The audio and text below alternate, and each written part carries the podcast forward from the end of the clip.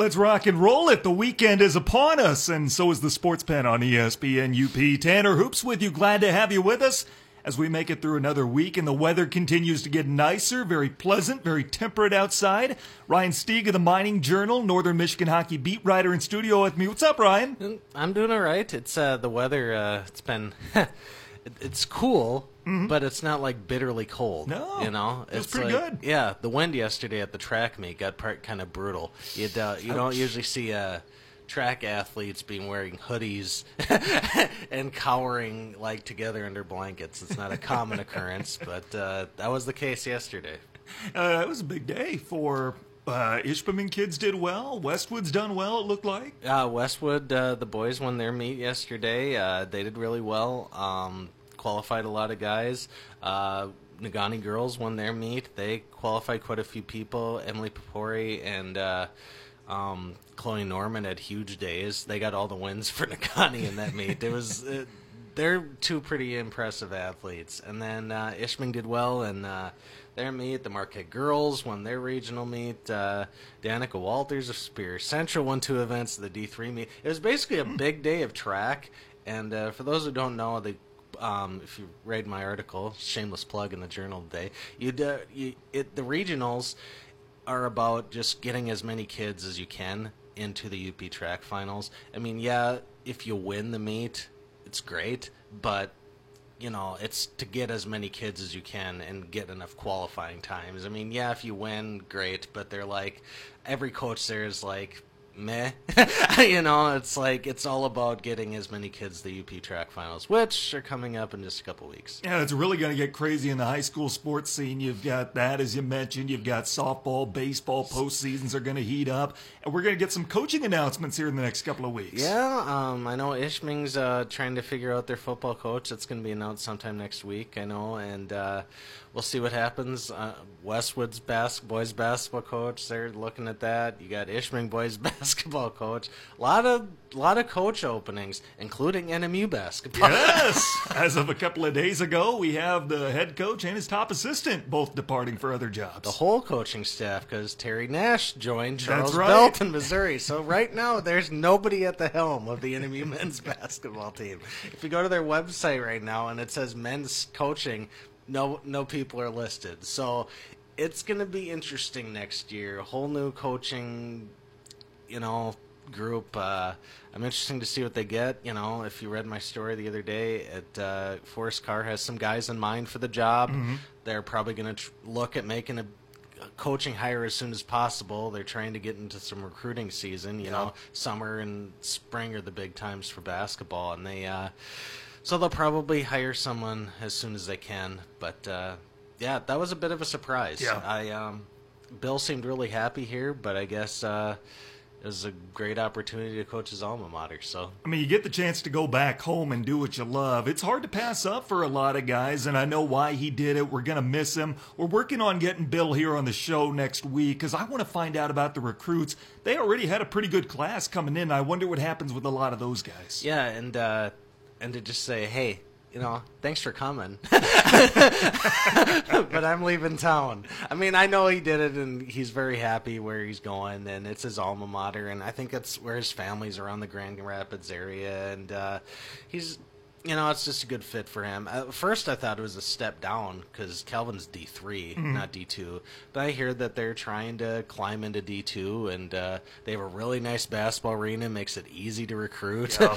um, so if he can, if they manage to get up to D two, he could actually put together a better program. And it's amazing what a better arena actually can do for Oh, yeah. recruiting. Yeah, Van so- Noord down there is fantastic. They host the high school girls Final Four there. Yeah, so it's uh it, it's a good situation. It was a surprise, but it's a good situation. Well, I tell you what, coming up over the course of the next hour, we have got the NBA, the NHL to break down. If we have time, we might play what he looks like again. little Le Batard action, and then, of course, the Friday funnies to end the week. But first, let's start with the NBA, because the Warriors didn't so much as win game two last night as Portland much as it. Portland blew it.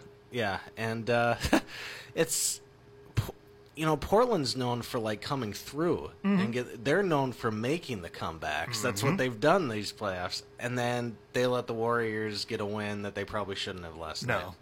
No, Warriors win it 114 to 111. They take a 2 0 series lead despite a barrage from behind the arc. Portland made 18 three pointers, 9 for Golden State. Golden State trailed by 15 points at the half, but Steph Curry was on 27 points. Klay Thompson had 24.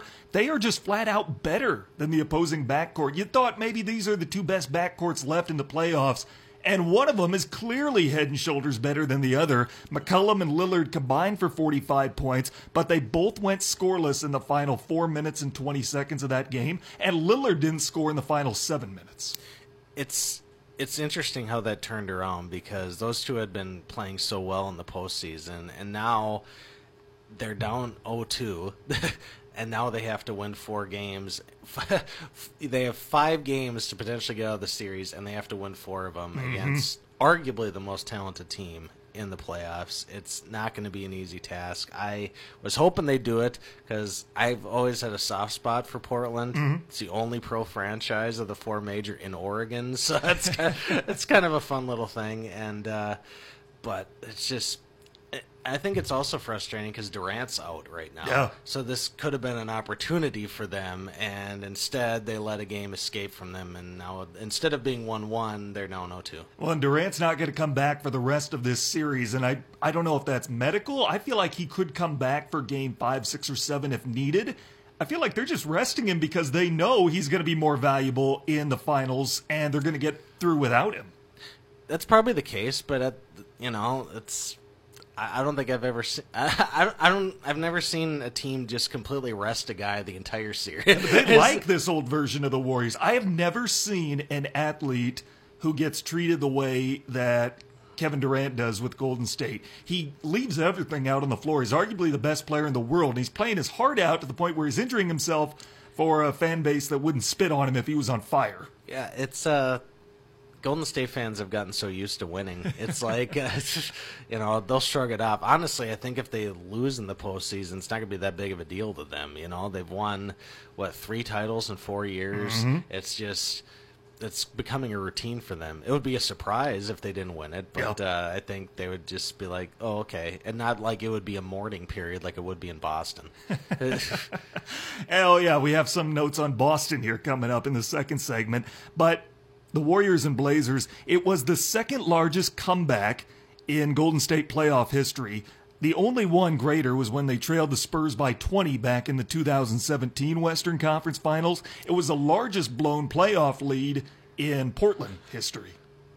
Well, how about that? yeah, not a whole lot of, uh, you know, not a big sample size for yeah, Portland. Yeah, I mean, uh, two and two uh, NBA Finals bids. Um, uh, probably should have won another one in there, and uh, should have gotten past in 2000. That's just my opinion, but uh, yeah, I just a complete flop in the second half by Portland. Well, I tell you what, since Steve Kerr took over as the Warriors head coach, his team has come back from 15 points down in the playoffs nine times in five years. They have a 9 and 17 record when trailing by 15 in playoff games. The rest of the league combined during that stretch has a win percentage of .048 in that same stretch. It says a lot, doesn't it? Yes, it does. I, I, I would rank Steve Kerr as probably one of the best arguably one of the best coaches in the league. And the thing is, he's not going to get credited for that success largely because the group that he has, similar to Kevin Durant. A lot of people think his rings come with an asterisk because they attribute it to the talent he paired himself with. Yeah, and uh, you know, you, you, created a super team instead of kind of creating your own path. That was the stigma attached to uh, LeBron for a stretch when he was with the Heat.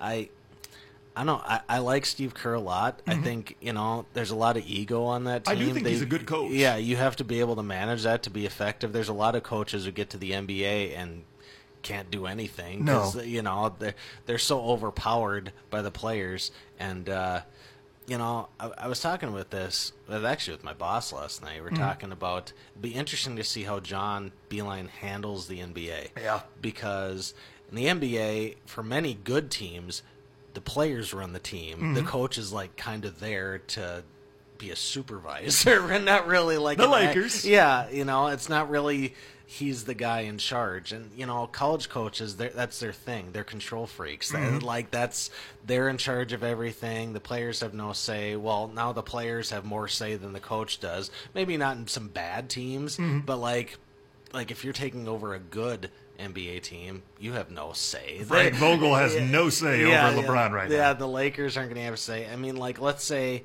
I mean, Steve Kerr has a lot of power because they respect him. Yeah. But like, let's say he retires or something like that. You think the new guy is going to get Mm-hmm. You any think they're going to go back to Byron Scott? Is that no? That was the Lakers, wasn't Yeah, it? yeah. Mark was Jackson was yeah, the one- that's go. who I was thinking of, I mean, Mark they're- Jackson. They're not going to give him any respect. It's just. You, you Bring gotta in be- Lue? Yeah, we are actually talking. It's like, do you think if Ta- if Izzo were have gone to the NBA, Mm-hmm. like if he flirted with those teams, if he had gone, would he have been able to be successful? And it's like, I don't think so. Primarily based on his style, Mm-hmm. you know, Tom, as we saw in these tournament games, is an intense guy and likes to get in the face of players and. That's not going to go over well in the NBA. No. The NBA will probably a lot of players would tell you to shut up and go because it's like they're better Right. than the capable that you have in college. So it's like I'm wondering how Beilein's going to do. I think he'll be able to adapt it better because he's more of a laid back guy. He's Mm-hmm. more of a go with the flow. I can.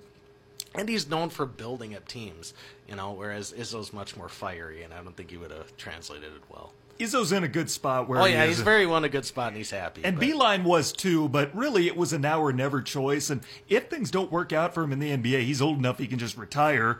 If it does work out, I mean, you accomplished your dream. You're an NBA coach. I do think this is the best situation for him because they have a really young team in Cleveland. There's no superstar that really can pull rank on Beilein. And he's could a try to teacher. build something. Yeah, he's a teacher. He's a guy that builds up talent.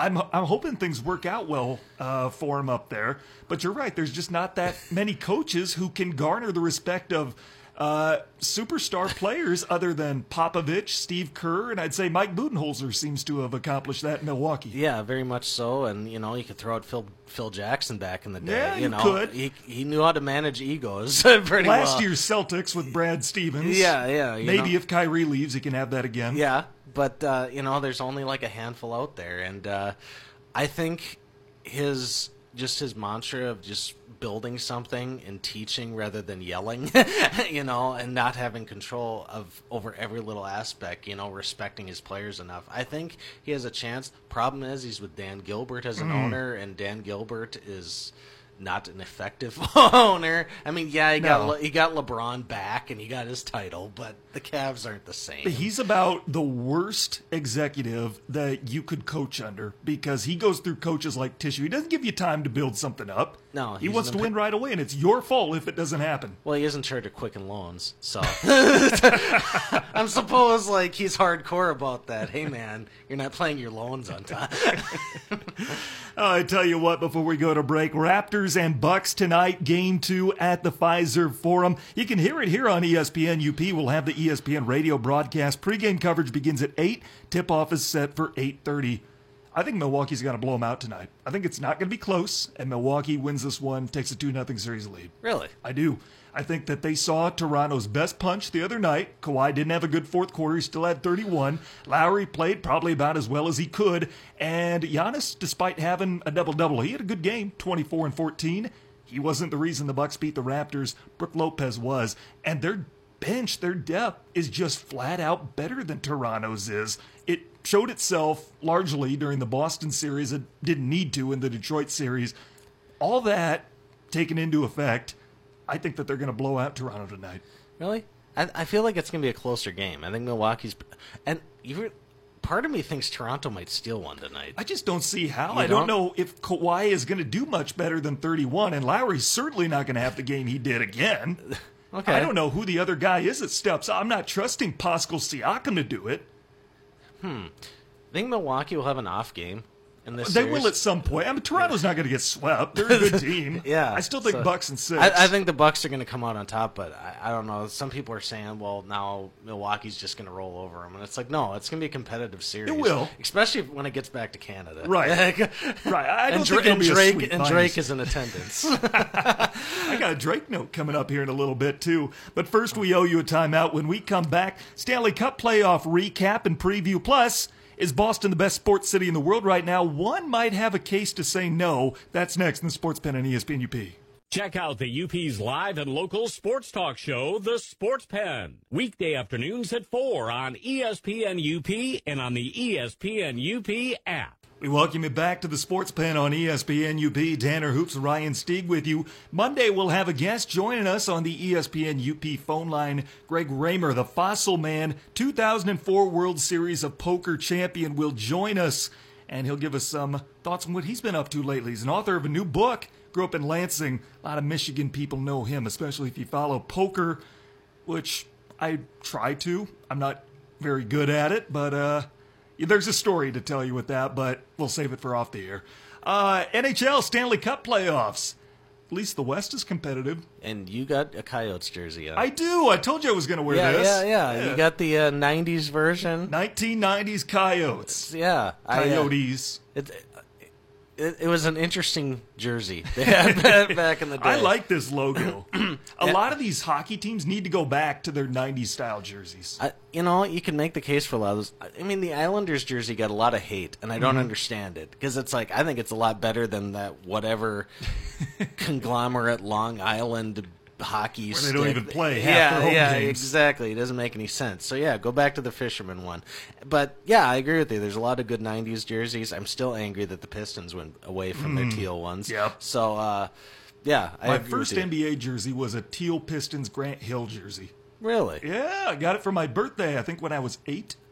Not my first jersey, but I got a reversible Grant Hill. Hey, there you go. That was like my favorite jersey because it's like, oh, I want to wear the white one today. Now I can flip it around. I can wear the teal one. It was, it was, it was a great thing. I love that jersey. Uh, I tell you what, Rangers had cool 90s uniforms, and I don't know if they're cool. They were different. The Washington Capitals, back when Ovechkin was drafted, that was mid 2000s. Yeah, different the- color you scheme, mean too. The eagle kind Yeah. Mm-hmm. of thing. Their first trip to the Cup Finals, where they got swept by Detroit. um, yeah, but like I like that jersey. I mean, it just. You know, if you're gonna make a jersey switch, unless the reception is so atrocious, it's like why don't you stick with that for a while? It's like changing your logo frequently and changing your merchandise. It just it looks like looks really pathetic. Mm-hmm. It's like we're so desperate for marketing that we're just gonna overhaul everything. It's just a mess. Florida Panthers old jersey maybe had a little work to be done. I don't like the new logo. Looks like a soccer badge. That's what I thought. Yeah. Yeah. Uh, Hartford Whalers were cool. California Golden Seals way back in the day. Way, way back there. I liked the Minnesota North Stars jerseys a lot. Oh, they were classic. They were really cool. I I, I miss those jerseys. Uh, they had the Golden Seals. I mean, uh, there's so many wacky uh, old hockey teams. I mean, there's the Kansas City Scouts and the Cleveland Barons, and like, um, That's there's where a, the Seals moved. Cleveland Yeah. became the Barons. and then the Barons moved somewhere else. I can't They, remember where they they, became went. the Wild. They later, I think, suspended operations and then eventually became the Minnesota franchise. Oh, interesting. Yeah. But uh, just yeah, just a lot of crazy teams, and I'm intrigued to see what Seattle's going to do. Mm-hmm. Like, because right now they have a um, WHL team.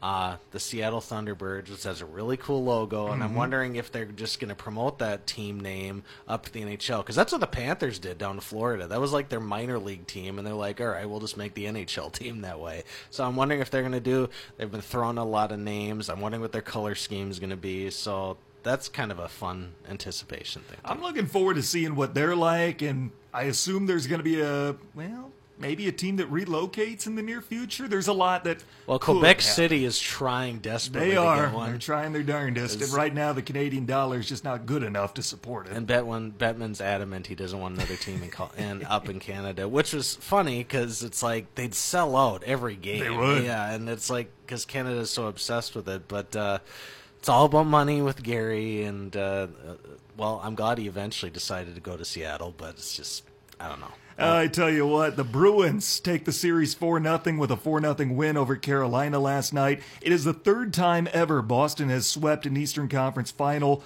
1990 and 2013 being the other years. Carolina was just flat out outmatched in this series. I think it was just Boston was the better team, and I think there there were two games that Carolina kind of blew, mm-hmm. and had they won those, this would have been they'd look a lot better.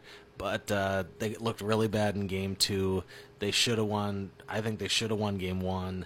They probably should have won game three, and it was just they just couldn't get the wins. They couldn't finish the job, and that was frustrating because Carolina's been fun to watch the entire playoffs. They they they were the storyline of the East. You know, it's like look, they upset Washington. They rolled through the Islanders. It's like they're a mediocre team at best, but is this their year? Maybe such a fickle fan base behind yeah, them. it's like is the whole mantra this fun-loving atmosphere, the whole jerks merchandise, is that going to push them to the title? Eventually, that wasn't the case, but uh, I it, it, they were fun to watch. I loved their run that they made, and uh, my wife was pulling for them really hard. And uh, you know, I know there's a lot of people you know who went to Hockeyville who became like minor Carolina fans because they came up here and played. So uh, I'm sure that was fun for those people too. Well, I tell you what, Boston is just playing so well right now, largely because of their special teams. Their power play is scoring on about every third uh, extra advantage. And in that series alone with Carolina, what were they, 40%? That's insane. That's unreal. That kind of is the big stat that, uh, and if your power play is effective, you know, it's just, you got that locked in. That's your, that's what's going to push you. And Tuukka Rask had a great series, pitched a shutout last night, and he, uh, he was effective. It's just, the Bruins are the team to beat now. Mm-hmm. I just, um, the Sharks have their flaws. Um, they had a lot of veterans, you know, a lot of experience there. I don't trust Martin Jones. No. Um, he's very, very inconsistent. You know, I think Carolina's flaw is also is Petr Mrazek and mm-hmm. Curtis were not going to win you a Stanley Cup. No. And uh, I mean, I like Curtis a lot. it's just you know, this was about his last shot too. Curtis yeah. Thirty six years old. Yeah, I mean, unless he like becomes a backup at like a legit contender or something like that, and then I, the Blues are notorious for not winning series. They just don't they, know how to do it. Yeah, they don't ever finish the job. They haven't made the Cup Finals since the '70s, and it's just you know, they're they've had the team, they've mm-hmm. had the capability, but they just don't get it done. So it's like the best team overall is of the four that were left is in the Stanley Cup final. Now it's you know who is going to put up the best fight against mm-hmm. Boston. A lot of people are thinking Boston's just going to roll the cup. I don't know if that's the case, you know, completely because Boston also sometimes doesn't get it done, especially when they get to the Cup Finals. You were talking about 1990; they lost to the Oilers. Yep. 2013, lost to the Blackhawks. Mm-hmm. Had a lead in Game Six, blew it, and that's what ended up winning the Cup for Chicago. So it's, I don't know, it's, I, you know, it's the whole Boston mantra that they're so successful, this the city with their teams, but it does, isn't always necessarily the case, and uh, that could I it's just San Jose needs to get their act together, and so the Blues. If Boston is going to roll over in this series, it's going to be because of Tuukka Rask because he is the best player left in the playoffs right now. Arguably, Logan Couture might be the only one who could hold a candle to him. Maybe Bergeron. Yeah, maybe, but I still think Rask has more to do with this team's success. And if he plays the way he did in the Eastern Conference Finals and the Stanley Cup Final, Boston's winning it in five. Okay. Yeah. He I, just he's that good right now. The thing is is Tuukka's also a head case. Yeah, so he is. It's like so part if you can like just light him up, if like the Sharks or the Blues get in there and just like game 1 they just pound him and like get like 5 6 goals past him, you wonder if he'll bounce back from that because I mean, he flips out. Like if he's having a bad game, he's throwing his stick all yeah. over the place. So it's like if you can get in his head, like maybe from the start, you can like gain some momentum. So that would be the thing. Tell you what, here I'll throw a few stats at you. Boston is entering the Stanley Cup Finals on a seven game winning streak. That is tied for third all time, along with the 1992 Penguins, the 1978 Canadiens, and the 1972 version of the Boston Bruins, all of which won the Cup. The only two teams that have been on greater winning streaks entering the Stanley Cup final did not win the Cup. The 1992 Blackhawks, they had won 11 straight entering the finals, lost to the Penguins that year, and the 1969 St. Louis Blues had won eight in a row entering the Cup, and neither Lost of them won the it. Yeah, and lost in the Stanley Cup Finals. It's uh, so the teams that you listed earlier are like dynasty teams that Mm-hmm. are well remembered and very very good, and then the other teams are kind of like forgettable. I mean, the '92 Blackhawks weren't bad, but they just got steamrolled by Mm-hmm. They the did. Penguins. It was just like. So maybe if you if you reach the point where the Bruins if they stop where they're at, that means there's a sign they're going to win the cup. If they keep winning, well, guess what? no, no, it's done. So So the city of Boston will now appear in 18 of the four major pro sport championships since 2001. 18 appearances between the Patriots, the Celtics, the Bruins, and who's the last Red Sox, right? Did I say Red Sox? no, you said Okay, Patriot, yeah, Patriots, Celtics, Red Sox, Bruins. There we go. So 18 championship appearances since 2001 between those four. But if you include Major League Soccer, arguably the number five pro major sport, and the WNBA, they're up to 23 championship appearances since 2001. But there's a city that does beat them. Would you have any idea who that is? Hmm. I'd have to think. I what like overall? th- I don't know. That's a tough one. Los Angeles Yeah. would have appeared in 24 championships since 2001 between football, basketball, baseball, soccer, Lakers, hockey, Dodgers. women's basketball. Would you count Ducks? Is that They did not count Anaheim teams in this, but Los Angeles has multiple teams in several sports, so Yeah. you can put an asterisk next to Yeah, it. you could throw the Angels in there, maybe. They didn't. They didn't for this. list. so it's like I guess if you counted the Anaheim teams, it'd be even more bigger. So Mm-hmm. they um, also excluded Bay Area teams. well, yeah, because Yeah. it's a completely different area of the state. But uh, yeah, Boston's so spoiled. I, I, just they've become such a detestable city. I know. base. It's like, and I know so many people in the hockey world. They're in Boston, and they're so ins- uh, they're great guys, but they're just insufferable on Twitter at this time of year. And ugh, The one bad. Boston team I wanted to win is going to be the one who doesn't this calendar year. So the Celtics. The Celtics. I would have been okay with the Celtics. Mm-hmm. I uh, I hate Marchand too much to actually want the Bruins to win. I don't like. I can't.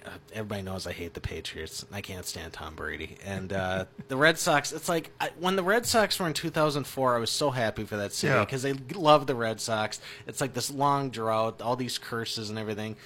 And then it's like, okay, they won it in 07. Okay, they won it in 2013. Okay, they won it last year. It's like, okay, go away now. the luster's gone, but I tell you what, if I were a Boston area sports fan, you know, for all teams, I would be just living this up because you are going to go through cold streaks as a city and a community. Live this up while you can. This is one of the prime eras for Boston sports. You know, there's two questions. One of them I point out in my column this week. I, I read about the NHL and the NBA playoffs, and I talk about how if if the Bruins win the cup this year, are Boston fans gonna just enjoy it? Are they gonna just thumb their nose at everybody? Or, and I posed it yesterday, if this run of championships is going to end eventually for Boston. They're mm-hmm. going to go through a drought again. The Patriots, as soon as Tom Brady retires, is going to fall off. The Red Sox can't win it consistently over and over again. And it's like, it's going to end the drought. Are they going to look back on it and be like, wow, this is an incredible ride. Look how spoiled we were. Are they going to just start whining relentlessly? I feel like they're going to be like Nebraska football fans, and the Tom Osborne era just spoiled them. yeah. Just. They've just complained from nonstop. It's going to uh, be the same way. And to answer your question earlier, are they going to enjoy a championship if the Bruins win, it? or are they going to thumb their noses? I think since the Bruins haven't won many of them, same with the Celtics, they would probably enjoy it. When the Patriots or Red Sox win, when they thumb their nose. Yeah, I, I would say a little bit more in the in the former where they'll like enjoy it a little more, but I still think they're going to enjoy it. I mean, like I said, I know people in Boston, and they're they're DMing me all the time, and you know, teasing me because I'm from Minnesota and our teams are awful, and just I don't know, it's it's frustrating. Uh, real quick before we go to break, Game Four in the West tonight. The Sharks visit the Blues. How will the officials give San Jose a win tonight. Maybe they'll reverse it. Maybe maybe they'll Not be a, make it obvious? Yeah, well, maybe there'll be a hand pass that the Blues make that'll somehow manage to get scored or something. that was so bad. I mean, It was really bad. It's like, I mean, how did you think the puck got over there? He- he- right. There's no way it could have bounced there unless it deflected out. And why is that not reviewable? Yeah, and it's. I mean, there's so much stuff that is reviewable, and then there's stuff that isn't, and you're just like, what's the deal? Mm-hmm. Like, who says it's not reviewable? Who said in the rules when they first made that rule what Oh, you yeah. can look at? Why is that Why not wouldn't you? reviewable? Yeah, why would you say okay, we can't review this? Mm-hmm. It's like, or maybe the logic is uh, b- the refs should have seen it. they should have. yeah, you know, so maybe we don't need to review it. That's like the only thing I can think of that would make that non-reviewable. But it was, I mean, you have four guys on the ice. Yeah. How did four guys Right. not notice that? I mean, yeah, the linesmen are there and they can't. Their job isn't to call Mm-hmm. stuff, but they could still say, "Hey, do you see that?" you know, like after the goal goes in, be like, "Hey, you know, that guy passed the ball, the uh, the ball, passed the puck to that guy." So How many points does Logan Couture have tonight? Over under on two. I actually think he gets two. He's been on fire tonight. Yeah. Or, uh, this whole series, this whole playoffs. I think he at least gets two. 14 goals for him, including the most important a couple of nights ago that sent the game to overtime, and Karlsson would go on to win it. We owe you a timeout. We go to baseball next. We are a quarter of a way through the season. One team is on pace to set a historic record, but not the one you want. And that's next in the Sports Pen and ESPN UP. Check out the UP's live and local sports talk show, The Sports Pen. Weekday afternoons at 4 on ESPN UP and on the ESPN UP app. Welcome back, Tanner Hoops. Ryan Stieg with you Friday afternoon. Thanks for being with us. Here's your Sports Center update. A Milwaukee radio station has announced that they will be taking a break from Drake until the NBA Finals. Kiss 103.7 FM is observing a self-imposed ban of Drake music while the Bucks are playing the Toronto Raptors in the Eastern Conference Finals. Makes sense. Drake is the ultimate super fan for the Raptors. Not always a good luck charm, but you know, it, they make a point. The Memphis Tigers now have this year's top recruiting class in college basketball after landing Precious Achiuwa, the 17th ranked recruit out of high school this season. And finally, West Virginia has surpassed Mississippi as America's most obese state. West Virginia, now the most obese state in America, according to a new report. Michigan is 18th, by the way. Not bad. Not bad. I uh, West Virginia, no surprise there. I, uh, It's a little surprising to me. really? Yeah, you don't think of that. They've got all those mountains and stuff you got to climb. Yeah, but that requires effort, and that's that's not West Virginia's thing. I mean, if you ever notice like all these unhealthy states and uh, lower bad at education, you know, they put like all these lists out each year, and West Virginia, Mississippi, Alabama, Louisiana, they're always the bottom. Throw Arkansas in there too. They're always in the bottom five, and it's like no effort is being put in to actually climb out of the bottom five. That's the thing. It's like at least try to get better, you know. Well, I tell you what, uh, we'll take a look at the MLB a fourth of the way through the season where we stand, plus what he looks like in the next 15 minutes. So if you're at a place where you need to look up pictures of sports authorities, if uh, if you want to play along with us, make sure you get there. Don't try to do it while you're driving. Uh, we're going to be doing that here in about 15 minutes, but we'll start with baseball. We're already a quarter of a way through the season. I can't believe that. I mean, most teams have already gotten past the 40 game threshold. One of them is on pace to set a historically bad record. The Miami Marlins are 10 and 31 at about the quarter mark of the season. If they continue on this trend, and we haven't even hit tanking season yet with the trade deadline, if this trend continues, they would be on pace to win less than 40 games. They would win 39.5 right now, which, you know, that'll average out somehow. That would be the worst in the modern era, worst in Major League Baseball. The record, 62 Mets, aren't they the record still? I think they are. Yeah, so And 62. the 2019 Marlins are on pace to beat it. yeah, 62 and 100, I believe, is the worst record. So yeah, And they haven't even started selling out yet. Like, I don't know what pieces they have. They could move at the trade deadline, but mm-hmm. man, this team is even going to get worse down the stretch. I mean, and the funny thing is the Orioles were so bad last year, and mm-hmm. the Marlins are actually topping them this year. And I thought Derek Jeter was the guy. He said he had a plan. Unless his plan is to tank, or like pull a Sixers kind of thing, and the process or something. I, Oh, man. I just, they're a mess, and uh, and you know, and I feel bad for fans down there because they got conned out of a ballpark that isn't really that nice. Mm-hmm. No. Um, on, I mean, Loria was such a jerk, you know, while they were down there, and he just it's just they keep getting like kind of screwed over over mm-hmm. and over again. I mean, yeah, they got two titles, but it's like the team. It's like here, here's your championship. We're gonna be bad for like ten years, And we're still going to pay Bobby Bonilla what we're doing yeah, it. Yeah, and it's just a waste, man. I tell you what, they may be the most historically bad team that baseball's ever seen by the end of it. They are on pace to surpass last year's Oriole team, Mm-hmm. which is insane. The Orioles aren't much better. Did you see their mishaps defensively? In Yeah. one play last night against Cleveland, they had a chance for a double play ball. They throw it away twice and allow multiple runs to score. Yeah, I uh, I had that in one of my funnies. We'll go into it quickly. Oh, good, yeah, good. J- Jason uh, Jason Kipnis, the Indians, grounds the ball second base. They try to ta- tag out Francisco Lindor. They actually never make contact with him. They throw out to first. The throw is late, so the guy's safe at first. The run scores. So then Chris Davis tries to, you know, at least get an out on the play. Throws it home to try to get Leonys Martin, who is on second base to begin with. He's chugging towards the home. The throw is late. They're safe there. So two runs scored on a ground ball that never even left the infield. so yeah, I tell you what, as bad as they were defensively in that sequence, I was listening to the Twins last night. I was staying up late because they're on the West Coast playing in Seattle. And I knew Seattle has cooled off significantly. I couldn't believe that Mariner team started the year like 11 and 2. And I had no idea how bad this Mariner team is defensively.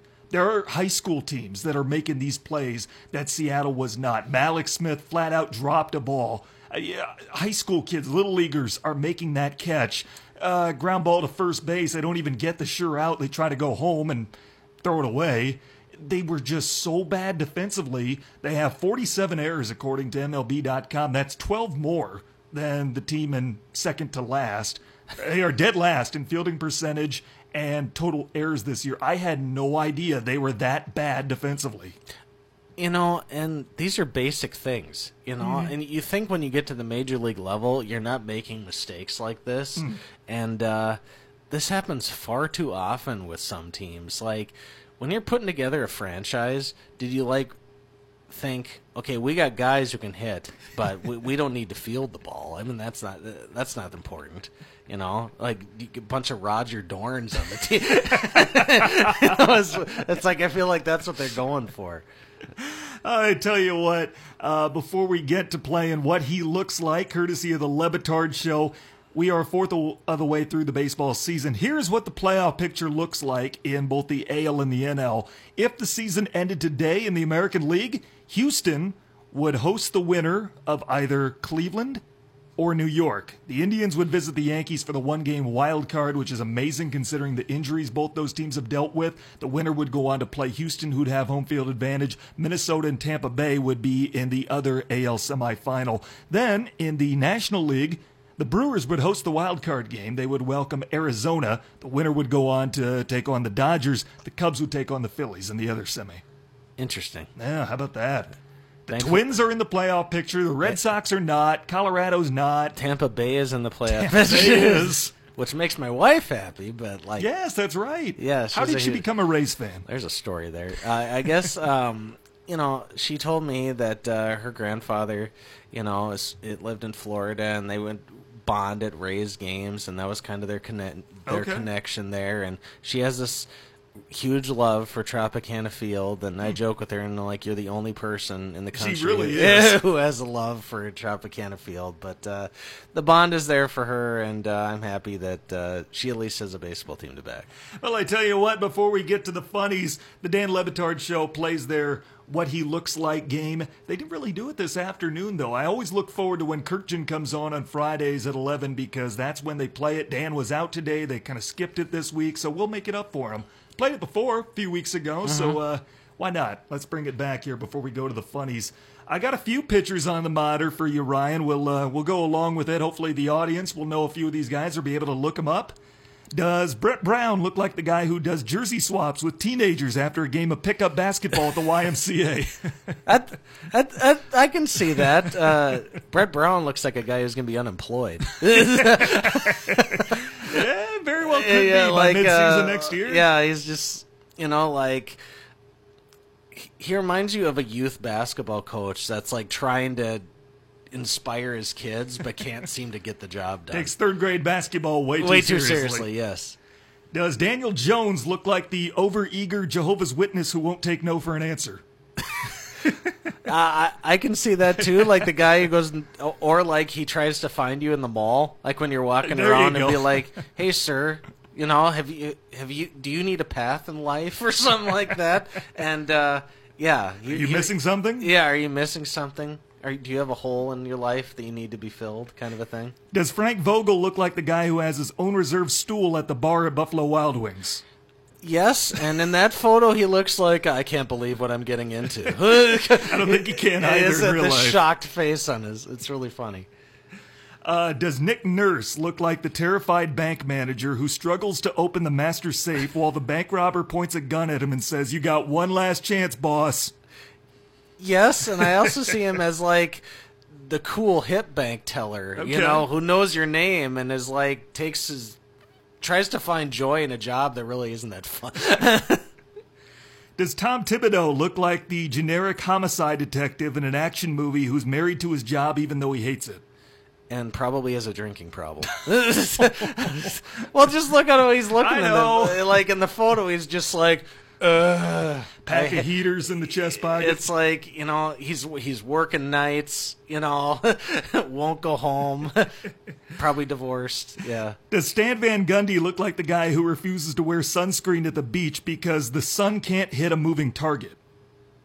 Or the guy who wears too much sunscreen on the beach, You know, like doesn't does have it on the nose. Yeah, that kind of thing. Yeah.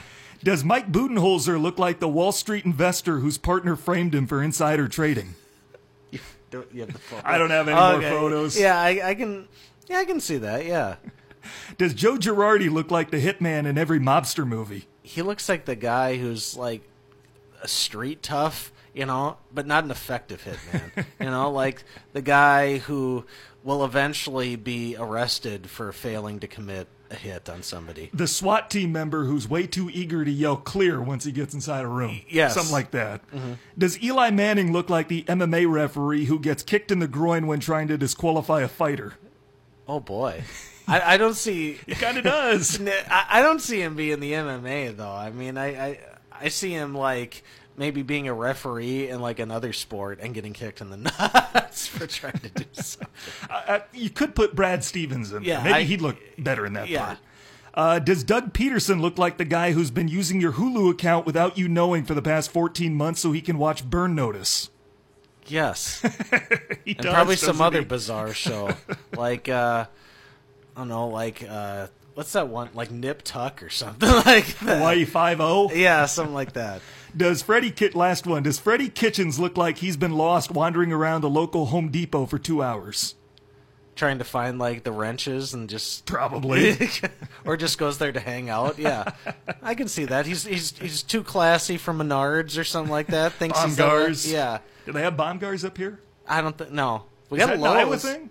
Uh, there's a Lowe's down the street. A lo- okay, that Yeah. could be. Maybe Bomgaars is an Iowa thing. I never thought about that. It probably is. I haven't But- needed to come or, to or maybe he, so I haven't he noticed doesn't, one up he here. doesn't think he's good enough for Lowe's, so he settles for Home Depot. Uh, what he looks like as played on the Dan Le Batard show. We owe you our last time out. Friday Funnies next to finish off the week in the Sports Pen on ESPN UP. Check out the UP's live and local sports talk show, The Sports Pen. Weekday afternoons at 4 on ESPN UP and on the ESPN UP app. If you missed any part of the show today, check it out on demand. Get our free mobile app from the Apple iStore or Google Play. Just search up ESPN UP. With that app, you can hear ESPN radio all the day long, including Bucks basketball this evening taking on Toronto in game two of the Eastern Conference Finals again. Pregame at 8, tip-off set for 8.30. It is time for the Friday Funnies to finish out our work week. Ryan, what have you have this week? well, we talked about it during the break. Uh, the minor league baseball announcer who made the catch. I'm glad you're bringing this one Yeah, up. f- foul ball went back in in the press box, made a nice catch, and decided just to really hype up his own abilities. I mean, the guy goes, "I made the catch on the foul ball. I'm very proud of myself." that's where he lost. Like it was cool. He stayed with the play and made the catch, and he still was calling the action. The ball goes into the press he box, just- and he catches it. But then he was spazzing out afterwards. Yeah, and then That's he where I didn't like it. focused the entire thing on himself. Uh, I hope somebody got video of that because I caught it on the fly. Boy, I am impressive. What a play by me. That's where he just needs to. it's like okay, stop. you made a nice catch, but it's like it's not like no. I'm glad you brought that one up because I went home over lunch and I brought this in. Can't see it if you're listening, but this is a baseball from my summer last year with the Northwoods League. Ball came into the press box while I was calling a game in Eau Claire. It is the most terrifying press box I've ever had to be because it's above the protective netting and foul balls just come rocketing in there with a laser. They did not catch it on camera. Unfortunately, you can hear the other broadcaster, the Eau Claire home game broadcaster, asking someone to bring the Duluth broadcast team a change of shorts.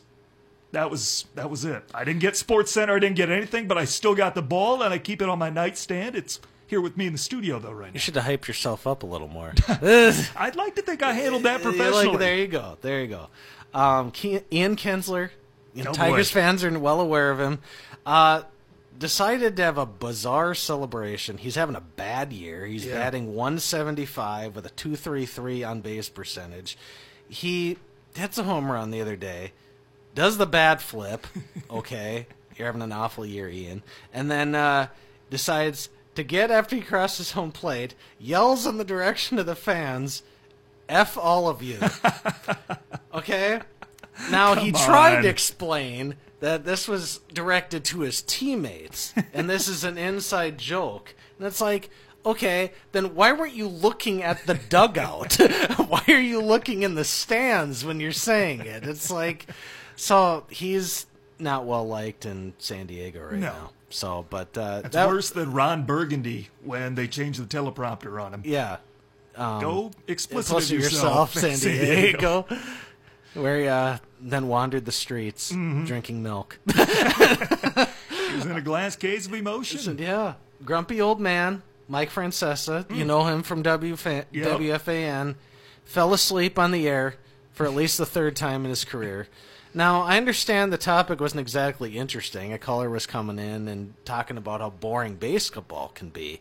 But to just nod off in the middle of the show. He's he's done that at least three times, probably much more than that. And he just, I mean, if you're reaching the point in your career where you're actually falling asleep on the job, maybe it's time to hang up the, you know, put away the microphone or something. Oh, I hope he's not narcoleptic, otherwise yeah. I'm going to feel bad for laughing. yeah, but uh, it's it's kind of sad, Mike. It's like you've been caught on tape doing this three times at least, so might want to think about uh, ending it there. We talked about the Orioles Indians incident. in There, um, here's Nick Kyrgios. He's a, a tennis player out of Australia, known for his tantrums.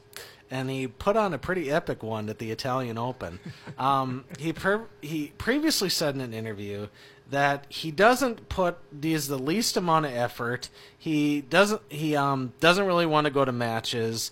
Uh, just rather stay at home and play basketball and play video games. His meltdown was he yells at the fans because he felt like they were moving and distracting his serve. This is a code violation. He already has one earlier, so now it's a penalty on him. He chucks the racket down. You can see it on YouTube uh, chucks his racket down, kicks a water bottle off off his chair, and then throws his chair to center court. This is like all Bob Knight at this point, and then screams, "I'm effing done," and walks off the court in the middle of the match. It's like you mix McEnroe and Bobby Knight. Yeah, and uh, just that's a meltdown to be proud of. You know, it's like when managers lose their minds on the field with umpires. It was it was something to behold. I've seen the clip several times now, and I'm just like, wow. For a guy who doesn't really get up for tennis matches, like he says, it's like you're pretty intense, dude. But uh, have you seen how there's people who can act like animals? like not just like imitate sounds, but there's now a, a Norwegian woman who can run and jump like a horse.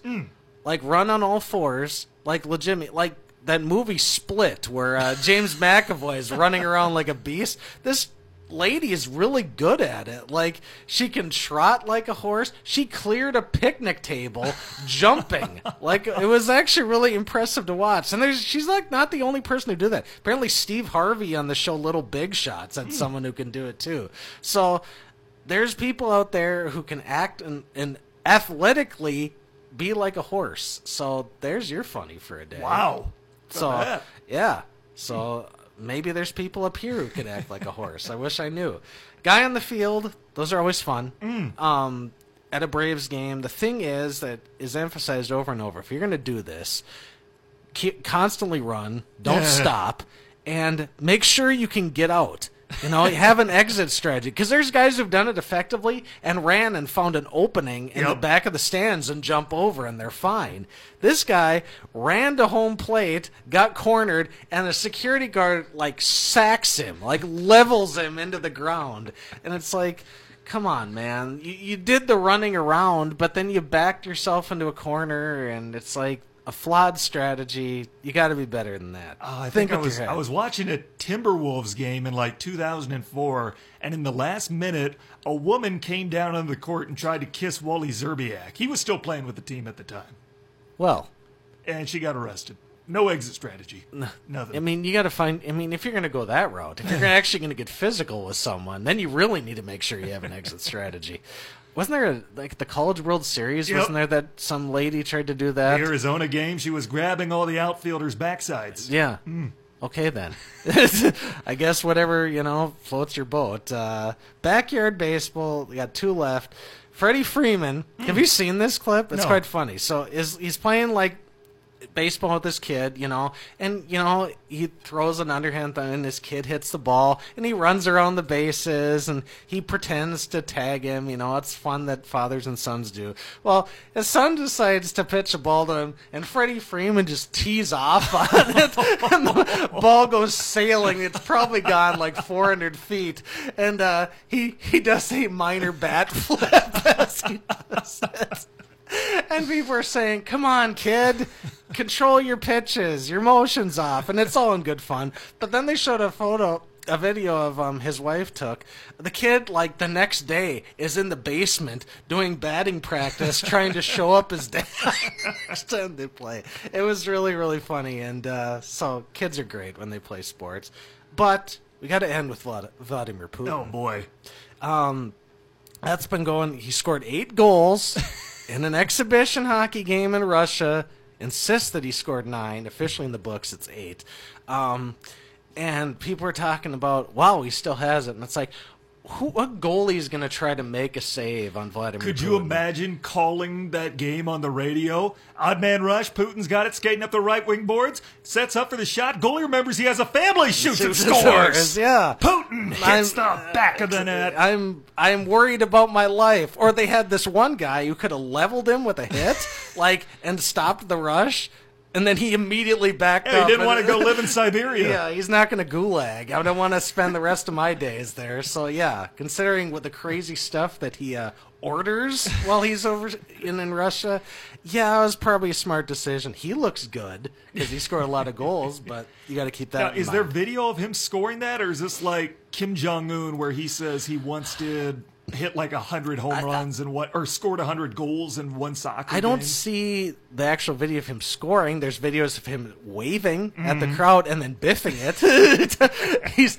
he's going around in a circle, waving to the crowd. There's a red carpet which was on there for when he comes onto the ice Mm-hmm. and isn't watching, trips over it and falls face first into the ice. That was kind of funny because it's like after being all proud of himself for scoring eight goals against guys who refuse to play defense against him because they love their family. Yeah, they they they care about their lives and their well being. So, uh, but yeah, that that's a good way to end it with. I tell you what, we're out of time, perfectly timed. And that is it for us in the sports pen. It is time for the weekend. Appreciate you as always, Ryan. And if you want anything that you want to plug, I know you had a little one earlier. anything else from the journal? Well, I got uh, my column this week. I talk about the NHL playoffs, the NBA playoffs. Now the NBA playoffs are actually almost almost as equal to the NHL playoffs, and in how interesting they are this year, and it's nice to see. And then uh, I'll be at the tennis match out in Negaunee tomorrow, and uh, but that's kind of it. it's kind of a lighter weekend, so yeah. That is it for us in the sports pen. Go out and enjoy the weather. Appreciate you tuning in as always. I'm back on Monday, same time and same place. Until then, for Ryan Stieg, I'm Tanner Hoops on ESPN UPWZAM, Ishpeming Marquette.